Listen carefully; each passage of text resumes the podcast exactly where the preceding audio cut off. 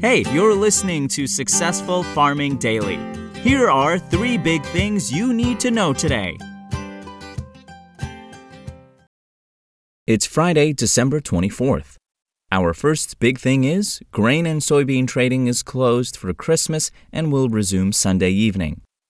Next up, export sales of soybeans plunged to a marketing year low in the seven days that ended on December 16th, the U.S. Department of Agriculture said in a report.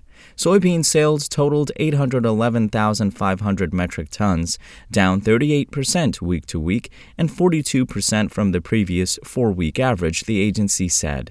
That's the lowest amount since the 2021 through 2022 marketing year started on September 1st. China bought 730,400 metric tons, Mexico took 95,100 tons, Egypt purchased 94,000 tons, Indonesia was in for 85,000 tons, and Saudi Arabia took 71,100 tons.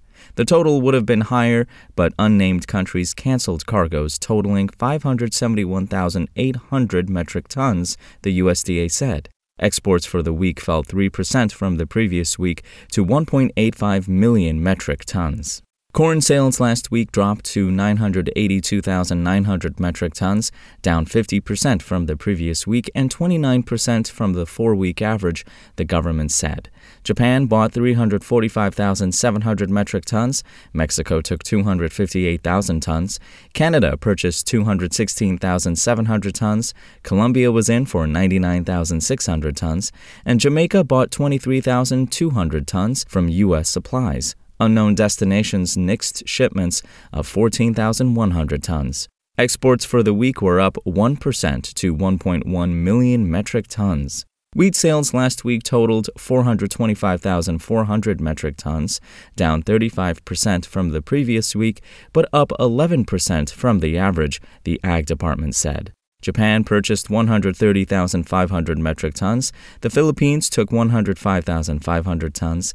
Mexico was in for 35,000 tons. South Korea took 35,000 tons. And an unknown destination bought 31,700 tons. Exports totaled 190,400 metric tons, down 31% from the previous week, the USDA said in its report.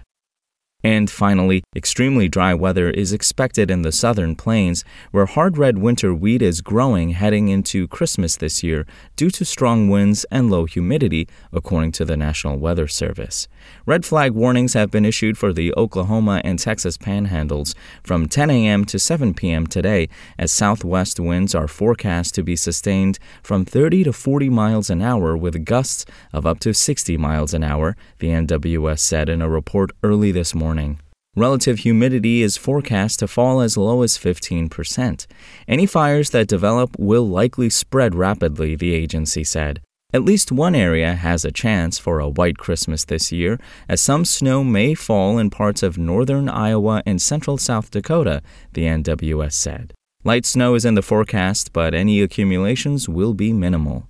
On Christmas Day, accumulations will total less than a half inch, the NWS said. An additional chance for light snow or wintry mix is possible Sunday through Sunday evening, the agency said. While any precipitation is currently expected to be light, those with holiday travel plans will want to monitor the latest forecast.